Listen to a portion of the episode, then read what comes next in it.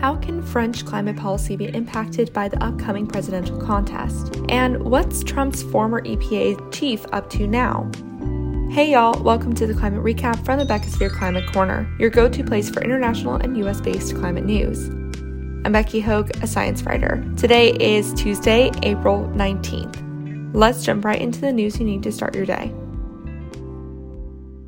The main contest between French President Emmanuel Macron and the presidential candidate Marine Le Pen is next week, and the results impact the country's climate priorities.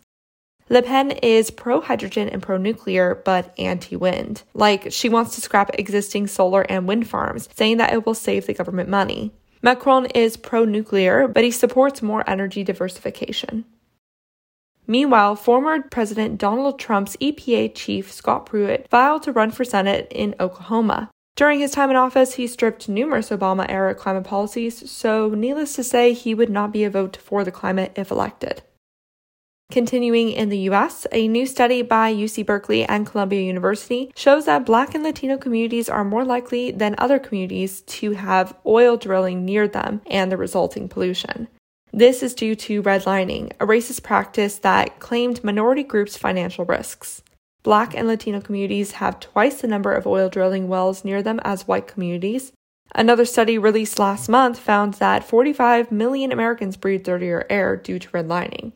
Today, black people are four times as likely to die from exposure to pollution than white people. Because it's actually a pretty light day in climate news today, I've got some less than fun chemical factoids for you all in the US.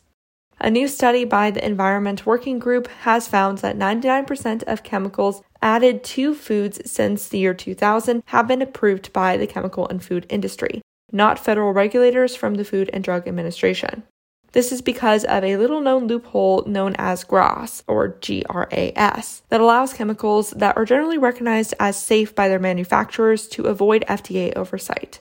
When the law was written, lawmakers originally thought of things like sugar and vinegar, but all but 10 food chemicals added since 2000 were done through GRAS, suggesting a leak in the system.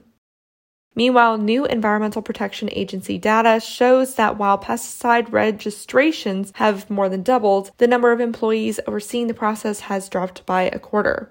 In 2004, Congress passed a new law to speed up the process of registering pesticides, but that has caused a backlog in the process that looks at whether the chemicals violate the Endangered Species Act. And that was your climate news for Tuesday, April 19th. I know, not too much today. If you like the work I do, please follow this podcast, give it a five star rating, leave a review, and consider checking out the Beckosphere Climate Corner YouTube channel. Remember to talk about the climate crisis every single day and to support your local news organizations. Bye for now.